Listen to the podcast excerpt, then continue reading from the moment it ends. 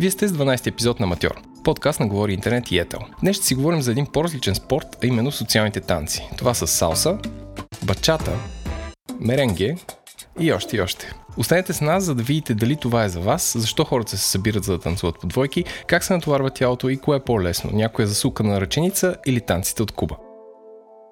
Здравейте, аз съм Димитър Панелтов и съм вашият водещ за днешния епизод на Аматьор. Намирам се в а, студио Рестарт, което между другото днес става на една година, а, което е студио, където се практикуват танци и по-специално социални танци. С мен са Коста и Иляна. Здравейте! Здравейте! Здравейте и от Здравей, мен. Митко, и здравейте на слушателите. А може да се представите първо на, накратко. Отново честит рожден ден. Много ти благодаря. И си наш специален гост точно днес. Да. А, както разбрахте, казвам се Илиана. А, занимавам се с доста неща, които сега няма да изброявам. И едно от нещата, с които, които са ми страст, така ще се изра- изразя, всъщност са танците. И заедно с Коста основахме това място, Студио Рестарт, преди една година. Като една от основните дейности са танците, социалните танци. И нека Коста разкаже повече за това. И тук влиза моята роля. Аз съм инструктора по танци. Занимавам се с тях вече над 20 години като инструктор. В момента развиваме стиловете салса и бачата в нашото студио Рестарт. За първи път си създадохме наше студио, защото през всичките години съм водил уроци в чужди зали. И така, мой опит в танците започнах с салса, както всички, които са стъпили за първи път в залата. Учих се така на шега, за удоволствие, да мога да се забавлявам, да, да срещам нови хора и постепенно танците се превърнаха в малко нещо по-сериозно за мен. Оттам нататък започнах да работя с различни хора и а, различни стилове танци, така че в а, опита ми имам и модерни стилове танци, хип-хоп, а, и винаги латиното е било съпътстващо и основна част в моята работа. И това ти е основната професия, нали? Да си инструктор. Това ми е основната професия да съм танцор и инструктор, да. Коста, може да разкажеш какво всъщност представляват социалните танци, защо се наричат така? Да, това са стиловете всъщност, с които се занимаваме. Салса и бачата, също така в тях влиза ча-ча-ча, меренге от едно време доста се танцуваше, кизомба в момента се танцува много. Всички тези танци са социални. Защо? Защото а, събират хората на, на парти или на улицата, ако щеш, и а, с тях много лесно хората намират нови общи познати, танцуват, забавляват се. Точно за това този социален статус им е даден. Така, това значи социални танци. В тях включваме също така и свинг, изобщо всички, които е, предполагат събиране на хора и танцуване без състезателна част, просто за фън. Тук ще добавя също, че социалните танци дават а, точно това, което примерно ние сме виждали и се чудим как така тези хора за първ път се срещат, за първи път чуват тази песен и правят това нещо. Това е напълно реално. Отиваме на салса партита, срещаме непознат човек, той ме кани на танц и танцуваме се едно се познаваме, така изглежда отстрани, се едно се познаваме много отдавна и сме танцували много пъти заедно, а всъщност ние за първ път се срещаме и за първи път танцуваме заедно. Може да разкажете повече за, за тези партита? Това е чара на тези танци, точно тези партита. Много хора случайно попадат на такива. Аз съм един от тях. Да.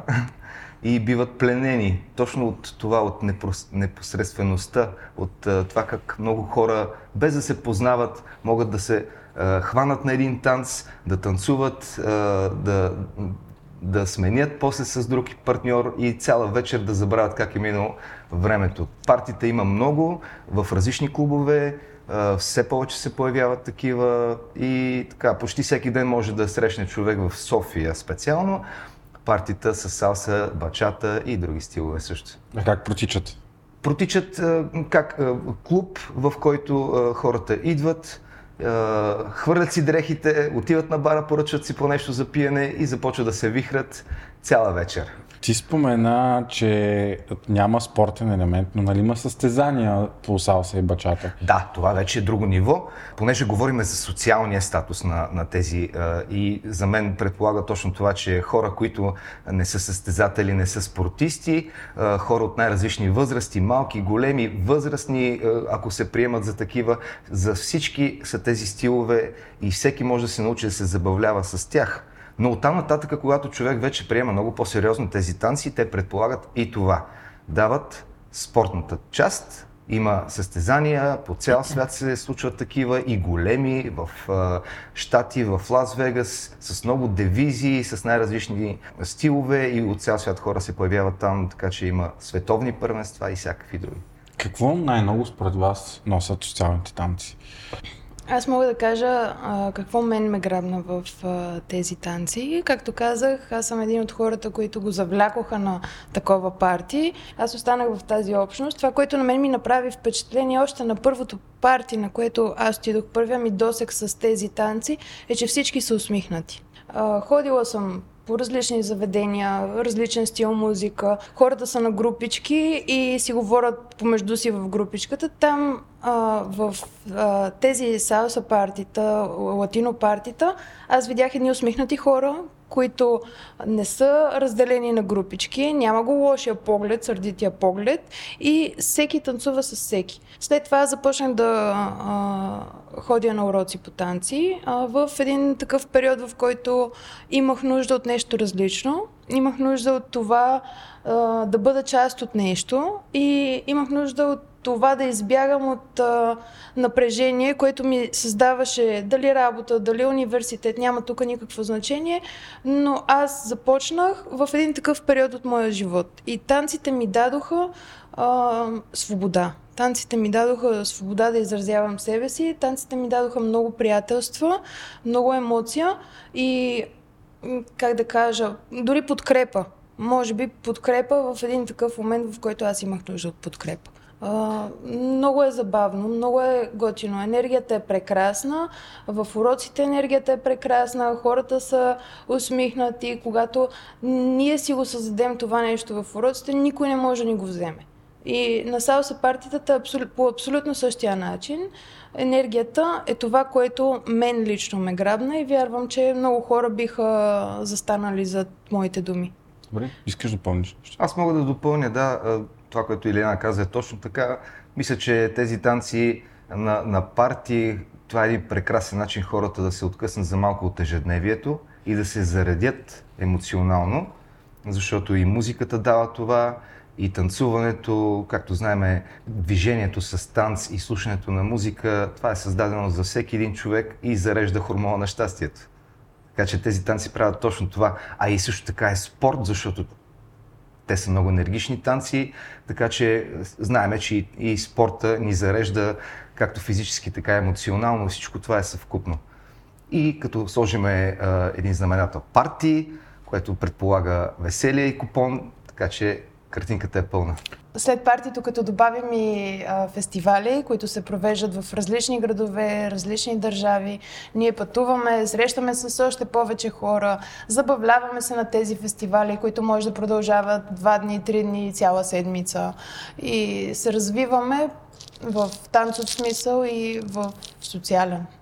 Има ли някаква възраст, която е подходяща или хора от всякакви възрасти и всякакви размери могат да идват, така да се каже. Има ли някакви лимити? Естествено, човек е ясно, че трябва да е подвижен, да е здрав, но извън това. Тези танци са широко достъпни за всякакви възрасти.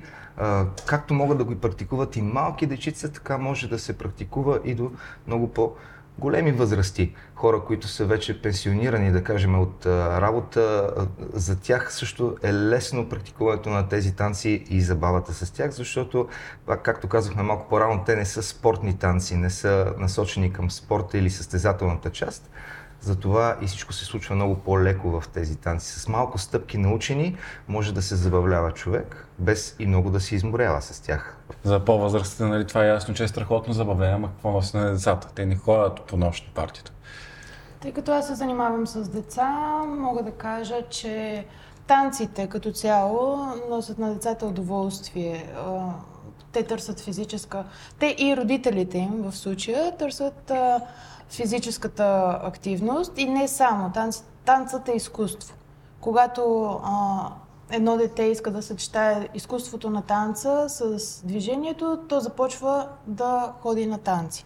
Като а, момиченцата, малките момиченцата са доста по-отворени към танците, отколкото момченцата. Нали, при момчетата малко по-късно се проявява това желание да се ходи на танци. Според мен това е което а, децата взимат от танца. Изкуство, а, щастие, движение и приятели.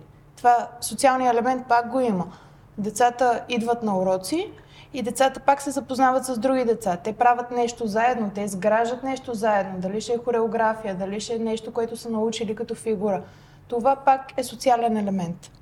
Добре, да приемем, че един човек е много ентусиазиран, идва, харесва му. Колко време горе-долу отнема, за да се научи да танцува комфортно? Ясно е, че нали, лимитите на танците са много, много високо и може да правиш все по-сложни и по-сложни неща, но да танцуваш комфортно. Колко време отнема? Това си е малко индивидуално. Е, хора различни има, с различна двигателна култура, различно възприемане и чуване на музиката. Аз знаем, че танците са свързани неразривно с музиката. За няколко месеца, айде така да кажем, не казваме 3-4, за няколко месеца човек научава основните стъпки, основното водене в двойка, изследване, разбира се, и може да се забавлява с тези танци съвсем спокойно. Било на парти, било вкъщи, било в залата, просто на урок. А необходимо ли е нещо предварително да се подготвиш или в последствие трябва да имаш някаква специална екипировка, дрехи, нещо?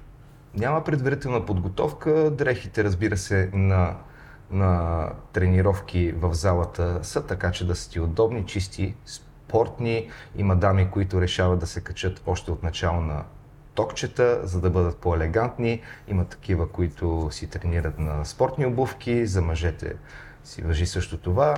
Така че всичко е, както танците са отворени за широката публика, така са отворени и за това както се чувстваш комфортно, така и да бъдеш в зала или на парти. Знаем, че това все пак са танци, които се практикуват по двойки. Как идват хората повече? По двойки или самостоятелно? Има хора, които идват по двойки, те са решили заедно да се учат на тези танци, но повечето идват самостоятелно.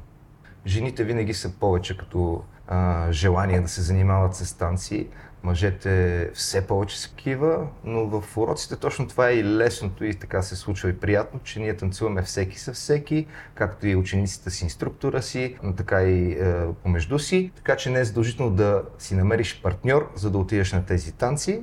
И пак казвам, винаги има такива хора, които се комплектоват по двойки и отиват заедно. А, хората се сменят, обаче ако все пак дойде една двойка, и не е комфортно да, нали, по-ревниви са, нещо от този сорт. Uh-huh. И ние имаме комфортно да се сменят, може ли те да са двойка, която си танцува само, само тя? Разбира се толерантни сме и аз винаги питам такива двойки дали имат нещо против да се сменят с останалите хора в урока или пък предпочитат да бъдат отстрани, само те да практикуват. И винаги ги съветвам, че е хубаво да се сменят, защото така дамата ще учи танцувайки с мене, кавалера ще учи танцувайки с напредналите дами, с Илияна. А, така човек напредва много повече пробвайки нещата, които учи и с а, други партньори, но винаги остава и фактора да си танцуват двамата, се забавляват. Така пак се научава човек, разбира се. А има ли състезания в България? Състезания има. Има през годините, още от 2005 година, когато първия Салса фестивал беше създаден от тогава а, и състезания се развиха много. В последните години няма такива а, поради редица фактори но са се случвали до състезания, които пък са водили победителите от тях на световни първенства и така. А може ли човек да се занимава, освен ако е инструктор като тебе, може да се занимава професионално с салса? Разбира се, че може да се занимава професионално. А, едното не, не е свързано изцяло с другото. Има хора, които се занимават професионално като танцори. Има и такива като мен, които са инструктори и танцори. Добре, нека да поговорим и малко за самото физическо натоварване. Може ли това да замести, защото ти си казал, че колкото повече танцуваме, толкова по-добре. Обикновено минимум два пъти е хубаво да идват хората на седмица. А, това го знам също от тебе, най-добре 3-4, нали, като всеки спорт на практика. Колкото повече, толкова по-добре. Това достатъчно е да бъдеш във форма. Коя, кои части на тялото натоварваха? Били достатъчно калории? Знаеш колко горе-долу хаби? В тези уроци по танци продължителността е един час. В този един час хората, освен че танцуват и изразходват енергия, те спират за да се учат бавно да правят нещо, така че в един час самото натоварване не е чак толкова голямо. И говориме също така за дали групата е начинаеща, където нещата се учат по-бавничко, или групата е по-напреднала, където вече енергията и танцуването е много по-сериозно. Нормално е да бъдат два пъти в седмица уроците, така човек хем практикува повече и запомня това, което е научил, но и физически се натоварва повече. Разбира се, има хора, които не могат да присъстват всеки път, идват поведнъж на седмица или дори по-рядко, но на парти, когато отиде човек и реши да остане повече време там, там пък и танцува много повече часове. Така че и енергията, физическото натоварване е по-голямо. Аз мога да добавя, че не веднъж съм имала мускулна треска от а, танците, а, тъй като когато вече нещата станат по-динамични, учат се движения, които са непознати на тялото, защото това е много важно да се каже. Тялото ни може всичко на практика. Аз преди да започна да танцувам, мислех, че от кръста нагоре съм скована и не мога да се движа. Когато започнах да танцувам, всъщност разбрах, че мога да се движа и а, тези движения са непознати за тялото, пак казвам, и това създава, това развива мускулите. Както не съм имала абсолютно никаква мускулатура, да кажем, преди да започна да танцувам в тези части, които аз не съм мислила, че изобщо мога да движа. Така, в последствие, когато съм започнала да раздвижвам определени части на тялото си, да се развива физиката, естествено. Можем да кажем, че танците са като тренировка за цяло тяло.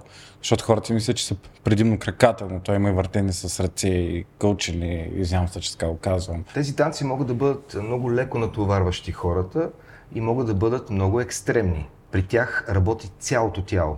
Ако във фитнеса хората работят за определени мускули, определени части и то с а, определено движение натоварваш по един начин мускулите, в танците се натоварват по много по-различен начин. Не е само кардиотренировка, може да бъде и доста физически натоварваща мускулите. А, зависи от това как ги възприемаш и как ги тренираш, на какво ниво. Както казах, могат да са много леки само за леко разтоварване, тип танцувайки, но могат да бъдат и много натоварващи физическо, ако а, се занимаваш сериозно с тях, ако отидат на ниво спорт, ако отидат на ниво състезание или пък представяне на хореография пред публика, защото и това а, предлагат тези танци, тогава вече ти отделяш и часове наред тренировка с много трудни поддръжки, поддръжки, когато мъжа вдига жената във въздуха и е премята, защото тези танци и това предлагат, ако искаш да си много по-атрактивен на сцената или на състезание.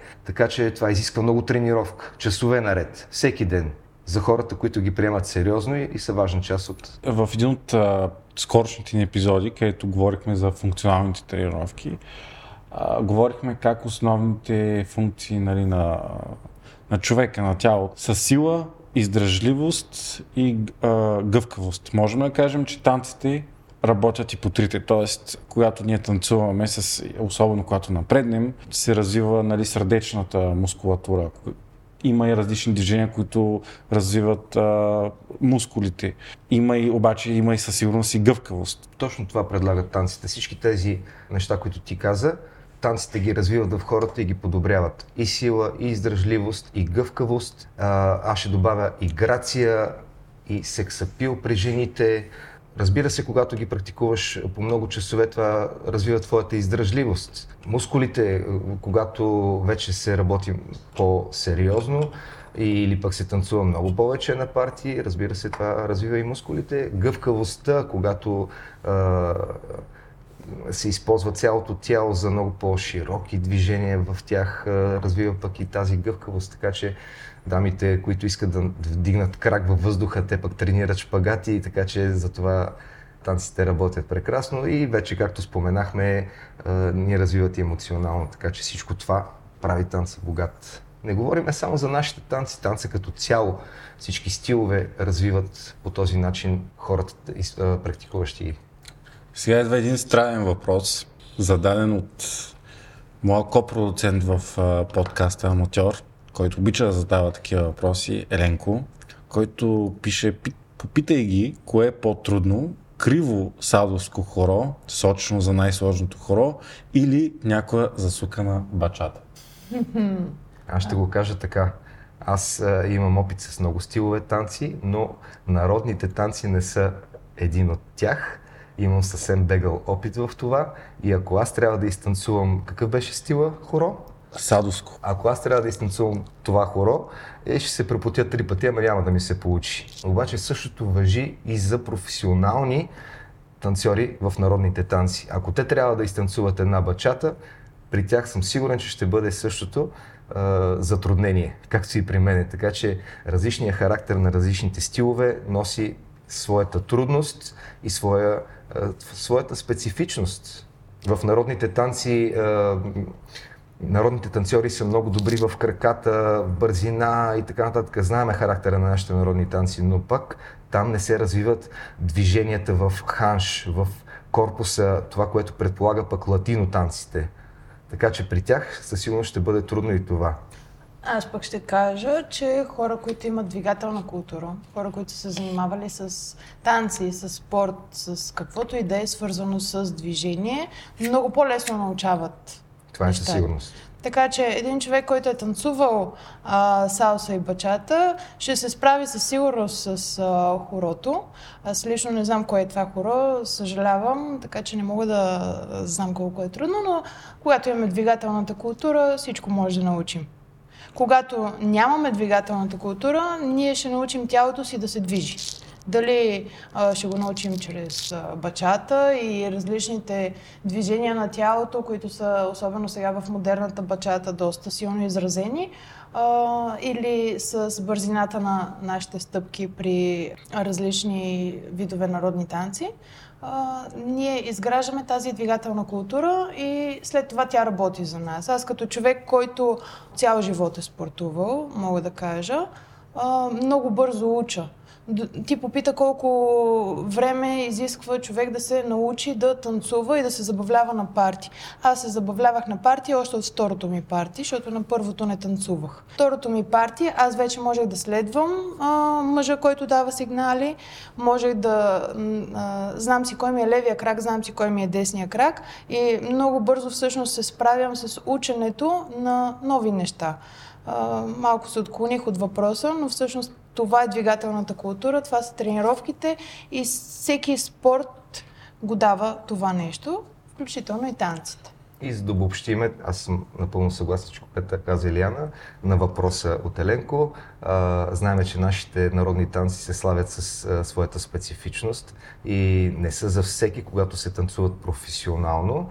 А пък може да кажем, че бачата е много по-лесно достъпен за всички хора, така че просто обобщавам и отговорът може би е бачата е по-лесен танц.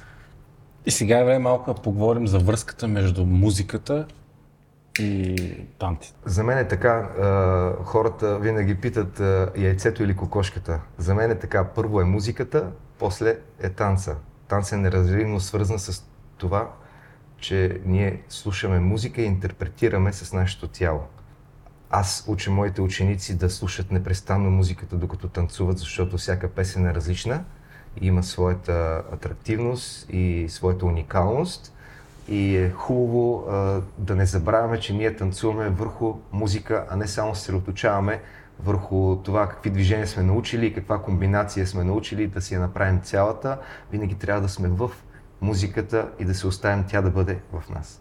А според те нужно ли е да харесваш латино, латино музика, за да практикуваш тези танци? Трябва ли е така през свободното време да, да ти е готино да си пуснеш латино музика? Със сигурност трябва да харесваш музиката, на която танцуваш, а, защото танца какво е? Танца е да изразяваме а, себе си чрез движенията си, но и да изразяваме музиката чрез движенията си чрез нас, чрез тялото си. И ако аз не мога да възприема някакъв вид музика, независимо дали емоционално не мога да я възприема, не ми харесва, не ми харесва даден изпълнител, не, че не мога да изтанцувам един танц на тази песен, да речем, но а, когато ние харесваме музиката, която слушаме, тя ни дава емоция, тя ни дава положителна емоция и съответно оттам идват, идва това изразяване с а, движенията. Но мога да кажа, че аз не слушах латино музика преди да започна да танцувам. Да, това точно ще да ви питам. Каква музика слушате в свободното си време? Аз лично слушам абсолютно всякаква музика, ама всякаква. Наистина няма да ти показвам моя плейлист, защото може да се стреснеш. Слушам всякаква музика. От Мегадет до Преслава. по-скандално. Аз също харесвам много разнообразна музика. Обичам музиката като цяло, както и всяко различно изкуство. В свободното си време, като а, практикуващ инструктор вече много време, дори предпочитам да не слушам тази музика, да разнообразявам с много различна. Харесвам най-различни стилове. От а, рок или хард рок, през хип-хоп, през а, джаз, а, през а, каквото се сетиш. Както и салса музиката, тя също пък в нея има най-различни други стилове, така че е богата с това. А за да допълня предишният ти въпрос, това, което Иляна каза, задължително трябва да човек да харесва тази музика, за да пък интерпретира с удоволствие танца, който тя предполага. И аз в началото, когато за първи път се сблъсках с а, тези танци, за, заобичах музиката и започнах да я слушам, а оттам това ме нахъсваше и да танцувам повече и повече. Тоест може да обобщим, че човек трябва все пак да може да понася най-малкото за начало латино музика, но не е задължено да е фен на, на тази музика. Разбира се, но той започва малко или много да става така, айде, ако фен е силна дума, да, да харесва тази музика, защото нещата се преплитат. Харесвайки танца, и ритмите, които музиката дава, започваш и да харесваш музиката, започваш да я слушаш повече. Има хора, които първо са прослушали тази музика и после се запознали с танците или пък обратно. В моя случай беше така. Видях танца, чух музиката и започнах да я слушам. А, мои познати, които съм опитвал да накарам да дойдат в уроците ми, да се учат, да станат танцуващи, някои от тях са ми казвали, ми музиката не ми харесва. Просто не е моето такива хора трудно биха се научили да танцуват този стил. Тук имам пак един въпрос от Еленко, те неговите така и интереси. Ако можеше да се телепортирате в който и да е период от човешката история, кой град и клуб, разбира се, свързан с салса и бачата, бихте посетили? Ами разбира се, това може би ще е Хавана, а не Куба. Защото официално танците салса идват от Куба или пък Доминикана за бачата, някои от градовете. Всъщност, това е въпрос, който се започва, но ние ще завършим с него. Как откъде произхождат тези танци? Официално салсата е позната на света от Куба, но историята на, на музиката и на танца, свързан с него, е много смесен. Нека да кажем е така, че историята идва още от много години назад от Африка, когато африканските роби са взети на сила и докарани в, в Куба. Оттам те носят своята история с музика, своя бит и вече с много развитие а, 60-те години, 50-те години на миналия век в Нью Йорк заради новото кубински и пуерторикански емигранти, музиканти. Там започва стила да се развива все повече. Там се измисля името салса, което хората може би са чували при нас като салца, този лютив доматен сос, който има много смесица в него. Точно там идва и този стил да се нарича салса като горещ, гореща музика, горещ танц, който е смесен с много други стилове. Но нека да кажем, че официално се смята салсата като кубинска музика и танц, а пък бачата идва от Доминикана. Доминикана и там се развива. Добре, ами благодаря ви за този разговор и нямам търпение да се видим отново след няколко дни, когато ще потанцуваме. Да, и ние нямаме търпение да ни дойдеш в уроците отново с нов заряд. И аз благодаря много. Този подкаст достига до вас благодарение на Yetel. Хубавото и слънчево време сме в настроение за танци. Чудесна активност, която поддържаш фигура, тонусно и добро настроение. А това си върви най-добре с хубава музика в ушите. С бежичните слушалки Samsung Galaxy Buds 2 ще чуеш света точно както искаш. Издръжливата им батерия и неповторим звук ще те накара да танцуваш часове на любимата си музика на открито, вкъщи, където и да си. А с комфортния дизайн ще ти е удобно и леко, за да се развихриш максимално с един бачата танц. Забавляваш се и забравяш какво се случва около теб. Вземи Samsung Galaxy Buds 2 с 20% отстъпка от цената в брой с промокод Аматьор до края на месец март от yetel.bg или от линка в бележките на шоуто. Стартираме нашия урок, ще започнем с бачата, като малко по-лесни стъпки. И нека да научим първо основната такава, която ни е нужна и в танцуването в двойка. И е много лесна. В ляво и в дясно. По три стъпчици. Започваме с левия, стъпваме в страни, прибираме с втора стъпка десния, правим още една стъпка с ляв крак страни и правим едно тапче или пойнт с десен крак. Той е готов за да стъпи в дясно. И отново имаме стъпка с десен в дясно, прибираме левия до него, стъпваме отново в дес, дясно с десния и пойнт с левия. Това е нашата основна стъпка. Нека да пробваме пак. Раз, два, три, четири. Раз, два, три, четири. Това е ритъма на бачата. И раз, два, три, четири. Раз, два, три, четири. Музикантите броят винаги до 4 и така нагласят музиката. Ние, танцорите, използваме бройка до 8, т.е. раз, два, три, 4 и 5, 6, 7, 8. Това ни позволява да знаем лесно дали тръгваме в случая с тази стъпка в ляво на раз, два, три и в дясно на 5, 6, 7, 8. Раз, два, три, 4, а 4 и 8 са нашите тапчета. Раз, два или паузичките. 5, 6. Сега ще опитаме същата стъпка напред и назад. Отново левия крак е готов. Използваме същата бройка. Тръгваме напред. 2, 3 и тапче с десен, който продължава назад. 6, 7 и 8. Винаги. Когато се хванем по двойка, съответно ние трябва да вървим в една и съща посока и ние, жените, трябва огледално на вас да се движим. До сега основния вход го започвахме в ляво, сега ние жените ще го започнем в дясно. Мъже е този, който води танците, затова и той държи ръцете на дамата, държи нещата в своите ръце, както се казва. Ето, това е нашата стъпка, най-използваната. Сега спираме тук на пауза и ще опитаме пък втората, която научихме самостоятелно, напред и назад. Мъжът тръгва напред с левия, дамата отстъпва назад с десен. И какво остава? Най-важното да опитаме в музика. Музиката помага винаги. Хубавата бачата. Морски танц, лек и приятен. Опитаме основната ни стъпка.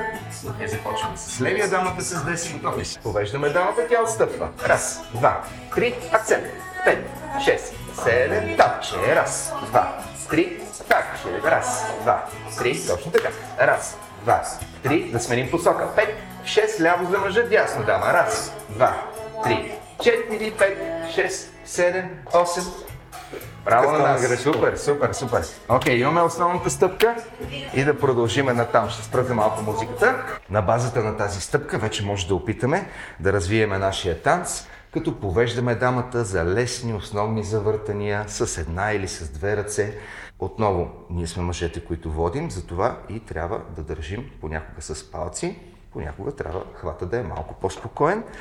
Сигналите за повеждане на основна стъпка или на завъртане, това, са, това е нашия начин да говориме помежду си в танците. Затова ние мъжете трябва да знаем по кое време и как да дадем сигнал за съответното движение и дамата пък да знае как да го разчете. Тоест в салсата е бачата, мъжа води Точно и така. той трябва да знае предварително какво прави. Точно така. И трябва да дава сигнал чрез нали, различни движения на дамата, за да може тя да го следва. Да. И нашия... по този начин може да се импровизира, доколкото аз знам, нали? Но на базата на научените похвати може да импровизираме, защото дамата вече разчита нашите сигнали, какво искаме да направим с нея. И точно това е хубаво на този танц, че е свободен, свободен е от звучени цели хореографии. Може да използваме всяко едно движение, когато решим. А има ли случаи, когато жената води? А, дамата е тази, която следва в танците, така че тя не води, но тя пък много често се изявява в танца и ние сме мъжете, които правим така, че тя да се почувства истинска дама, комфортно и да покаже цялата красота на танца, който тя може. И дамата пък решава дали да приеме това движение или да не го приеме. Така че, нали, тук става въпрос за усещане между двама души и това как се разбират, затова са и тези сигнали, които мъжа дава и жената не трябва да бъде изненадана, трябва да се случат в конкретен момент тези сигнали, защото ако ние решим изведнъж ние, всъщност вие, ако решите изведнъж да направите нещо, което току-що ви е хрумнало и не дадете правилния сигнал в правилния момент, то ние сме изненадани. Точно за това се учиме кога и как да даваме сигналите. А дамата, разбира се, тя не е кукла на конци, която ние си правим каквото искаме с нея. Тя, ако реши, че въртенето й е прекалено много и прекалено бързо, винаги може да ни покаже пък от нея с сигнал, че ще трябва да спреме с това и да продължим с нещо друго. Така че и двамата танцуваме, и двамата си изявяваме. Нека да опитаме отново стъпката Basic. Аз повеждам. Раз, два, три, четири и тук на паузичката към десен крак, като стъпиме, подготвиме левия, ще дам първия сигнал за завъртане. Понеже искам да го направя с лявата женска ръка, вдигам ръката нагоре, за да покажа, че въртенето ще се случи с една ръка над главата.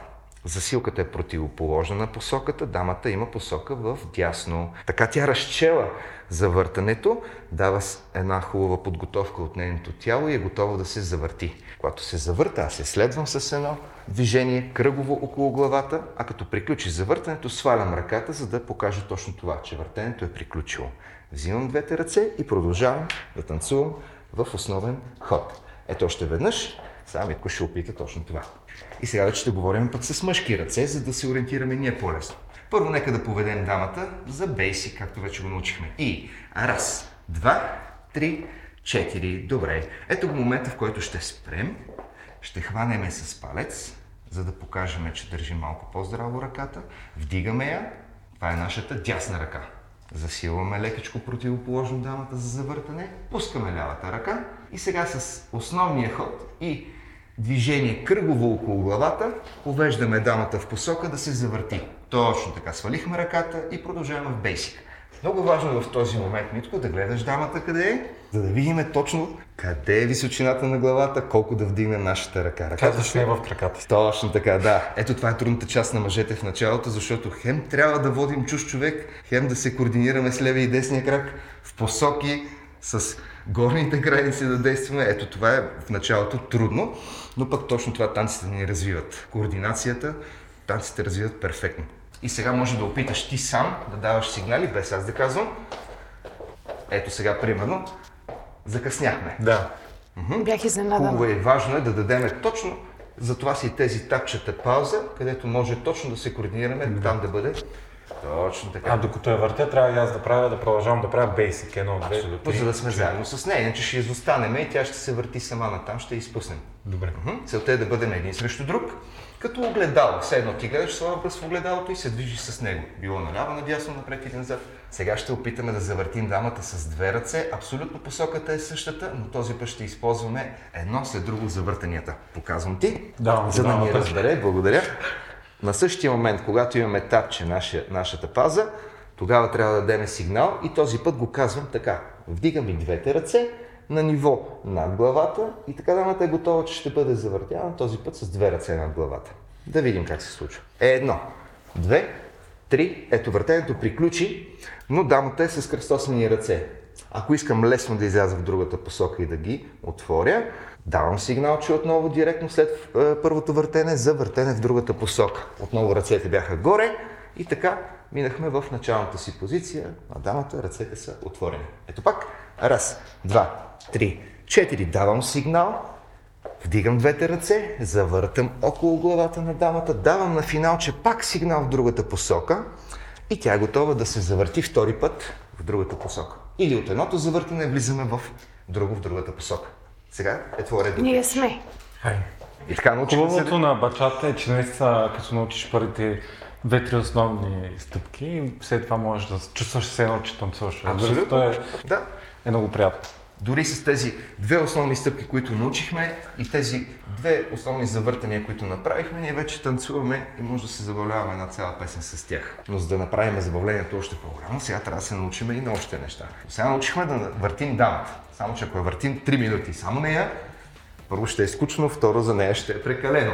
нали? Затова ще се научим сега и ние да се завъртаме. Той искаш да ми кажеш, че това е танц, в който и мъжете се въртят около дамата. Определено трябва да има а, равнопоставеност. Трябва и ние да танцуваме, и тя да танцува. Ако само я държим и я въртим наляво надясно, е то не е честно. Е, това е интересно, защото винаги съм си мислил, че нали, само жената се върти във всички танци. А, така, значи, както казахме в началото, жената не е кукла в нашите ръце. Тя също трябва да види как мъжът танцува добре с нея. Така че и ние трябва да се научиме, освен водейки нея и да можем да се завъртаме красиво или пък да правим други красиви движения с телата си, които учиме малко по-нататъка. Сега се ограничаваме в това да използваме спокойно краката си като стъпки и ръцете си като водене. Сега, четири. Сега ще ти покажа първото наше завъртане на мъжете. Отново ще вдигна ръка, както вдигах за дамата и момента е, когато правиме тапче на нашата пауза. Този път няма да е засилка за дамата, а ръката ще е просто вдигната толкова, че да мина аз под нея. Тръгвам с основна стъпка и завъртане. Правя три стъпки, завъртайки се в посока, дамата ме следва през това време и приключи моето въртене. Връщам се обратно. Ръката вдигам, за да се завъртя, леко приклякам, в твоя случай малко повече, знаем, че си висок мъж. И ако се налага, и леко навеждаме глава. Минаваме под ръка, изправяме се, сваляме ръката долу, за да покажем, че въртенето е приключило. Сега е твой ред да опитиш. Тръгваме в основна стъпка и а раз, два, три, четири. Сега си готов, вдигаш ръка, завърташ се. Добре, завъртаме дамата. Я да видим сега да преценим дали ще завъртим себе си или дамата. Добре. Тук стана голяма бърката. така е, в началото е нормално. Просто ми е много неестествено като мъж да се въртя жената се. Много неестествени неща ще се случат в началото, когато се учиме, защото ние за първи път. После всичко става натурално и лесно. И колкото повече се научаваме да се завъртаме, примерно, красиво и технично, толкова повече искаме да го правим. Така че няма да бъде на сила или по задължение, а танцът ще ни води да го правим. Чудесно. Научихме се да се завъртаме в една посока с по една ръка, както направихме и с дамата. Остава още малко обаче за теб и това е както завъртахме дамата с две ръце в двете посоки, нека и ние да опитаме така. Е, с верата ли ще трябва да се? И с двете ръце. Еми, толкова ръце имаме, трябва да използваме и двете сега. Окей, ето е засилката, двете ръце са горе, толкова, че да мога да се завъртя под тях. Ако тръгнем в наше ляво, ще прихващаме леко с лявата ръка, другата държи здраво. Завъртам се по двете ръце и както преди малко при дамата, ръцете се кръстосаха. Ако се завъртя сега втори път в другата посока, ръцете се отплетоха и сме готови да танцуваме отново лице в лице. Айде да опиташ ти. И вече в арсенала ни има най-различни завъртания като ръце. Така, да опитаме в музика.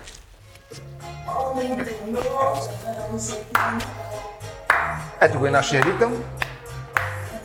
Раз, два, три, готови сме за бейсик. Пет, шест, тръгваме в страни. Раз, два, три. Така, спокойничко в бейсик. Поглеждаме дамата. Добре. И сега ще опитаме от лесните неща. Вдигаме нейната лява ръка и я завъртаме. И ето едно завъртане, продължаваме в бейсик. С другата ръка в този момент я завъртаме, дигаш я. Ето го и въртането. Нека да опитаме сега да я завъртим с двете ръце. Вдигаме и двете и въртим. И обратно сега. Чудесно. Бейсик. Браво, Митко. Опитай сега да водиш сам дамата, давайки сигналите на време. И ето, че там се получава без да си говорим. Говорим с ръце. И виждаш как там се става все по-динамичен, използвайки само основната стъпка и тези някакви завъртания. Супер, приятно, много приятно. Браво, браво на нас. повдига Дамата, приятните ще каже? Вече по-добре ли те бъде? Аз му казах браво, много по-добре. Много Чудесно.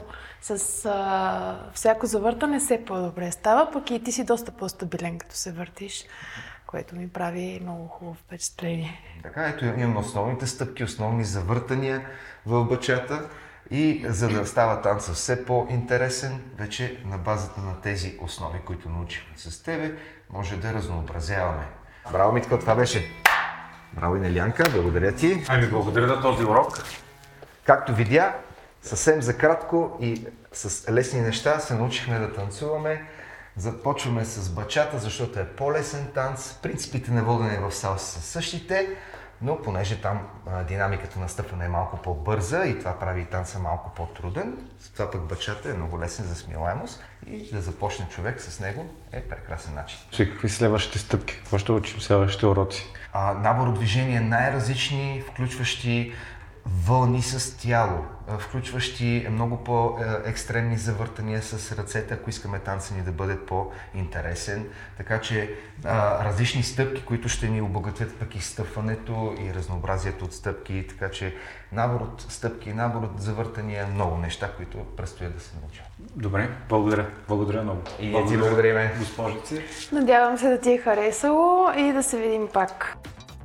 Вие слушахте 12 епизод на Матьор, подкаст, който е продукция на Говори Интернет и Етел.